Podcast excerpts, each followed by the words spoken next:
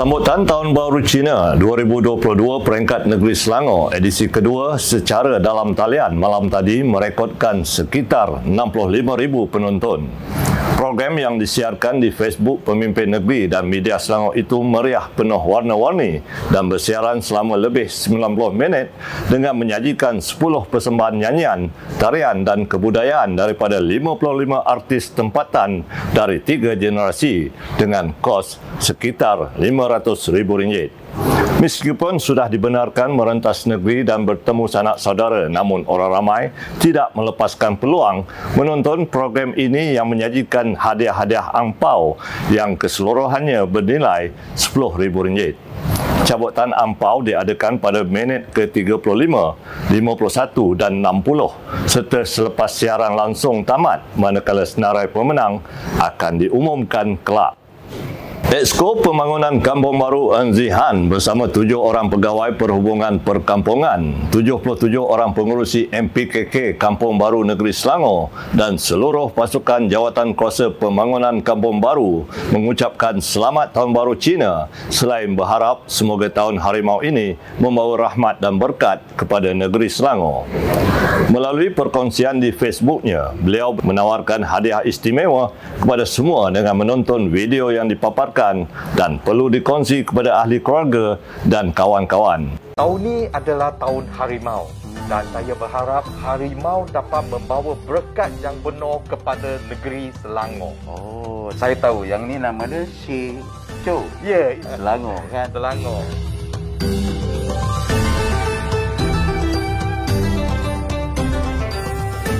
Majlis Agama Islam Selangor MAIS menawarkan khidmat guaman atas talian secara percuma kepada orang ramai dengan melancarkan ke guam bagi memudahkan masyarakat mendapatkan khidmat nasihat perundangan syariah dengan lebih mudah dan pantas melalui platform atas talian.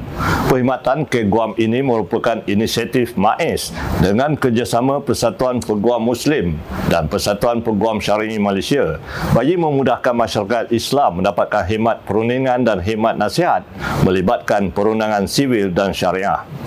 Untuk maklumat lanjut berkaitan dengan keguam, orang ramai boleh melawati laman www.mais.gov.my. Sudah sampai waktunya untuk penguatkuasaan yang lebih tegas bagi membanteras kegiatan sampah haram. Ia perlu dilaksanakan secara bersepadu melibatkan semua agensi penguatkuasaan termasuk pihak polis dan Jabatan Pengangkutan Jalan JPJ. Ahli Dewan Negeri Sentosa Dr. Gunaras Jos berkata, isu kebersihan ini perlu dipandang serius selaras dengan usaha penguatkuasaan yang tegas oleh kerajaan dalam memastikan kegiatan tersebut dapat dibendung. Susulan laporan yang berlaku di beberapa hotspot sampah haram sekitar Taman Sentosa Kelang, KDEB Waste Management telah bertindak segera melakukan kerja-kerja pembersihan. Meskipun di hari cuti umum perayaan Tahun Baru Cina, KDEB Waste Management terus komited melaksanakan kerja-kerja pembersihan melibatkan hotspot sampah haram, namun jika tidak ada penguatkuasaan yang tegas, dibimbangi lambakan sampah haram khususnya di Taman Sentosa Kelang akan terus berulang. Justru itu, penglibatan bersepadu melibatkan semua agensi penguatkuasaan perlu dilaksanakan.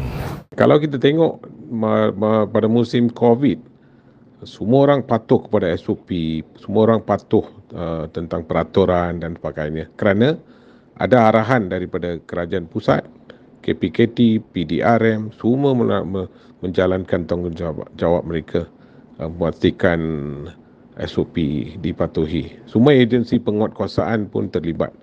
Dan uh, apa yang saya nak cadangkan ialah ini berkenaan dengan kebersihan, pembuangan sampah dan juga memastikan tidak ada ini kesihatan ya untuk bolehlah mengakibatkan penyakit dan sebagainya. Semua agensi penguatkuasa perlu memainkan peranan untuk memastikan kawasan kita ni bersih. Right, JPJ, polis, penguatkuasa majlis perbandaran, pejabat tanah, kalaulah dapati lori yang bawa sampah dan buang tepi jalan kena angkut kena sita right inilah apa yang kita nak tengok bukan sahaja penguatkuasaan dari segi majlis perbandaran saja atau bandaraya tetapi uh, dari segi tanggungjawab polis tanggungjawab JPJ walaupun kerja mereka lain tetapi ini adalah uh, tugasan menyeluruh untuk membantu uh, alam sekitar dan juga pastikan kawasan kita ini sentiasa bersih. Menteri Besar Selangor Pemerbadanan menyahut seruan kerajaan negeri dalam merancangkan lagi ekonomi berasaskan industri halal. Ketua Pegawai Eksekutif MBI Norita Muhammad Siddiq yang ditemui baru-baru ini berkata selain program tanggungjawab sosial korporat CSR yang menjadi tumpuan utama pada tahun ini MBI melalui anak syarikatnya Aspire Flagship Senang Berhad bakal merangka program yang lebih luas melibatkan para usahawan industri halal. Sebagai agensi pelaksana program Halal International Selangor, Aspire Flagship antara lain akan menganjurkan konvensyen halal antarabangsa Selangor atau SELHAG di Shah Alam pada 4 hingga 6 Mac dengan didahului oleh Forum Industri Halal Selangor di College Universiti Islam Selangor atau KUIS di Kajang pada 8 Februari ini. Selain daripada itu, uh, kami juga telah dipertanggungjawabkan oleh kerajaan negeri untuk um, mengimarahkan halal industri di negeri Selangor. Uh, jadi untuk itu kami akan kami telah menubuhkan sebuah anak syarikat ya dan kami akan bersama-sama dengan uh, exco kerajaan uh, uh, Wabi Zawabi untuk bersama-sama uh, uh, mengimarahkan dan juga mempercepatkan uh, apa ni uh, to drive the economy dari segi halal industri. Sekian berita semasa hari ini. Sebelum berpisah, saksikan visual sambutan meriah Tahun Baru Cina peringkat negeri Selangor yang berjaya memikat hampir 65,000 penonton. Teruskan bersama kami untuk perkembangan terkini di Selangor.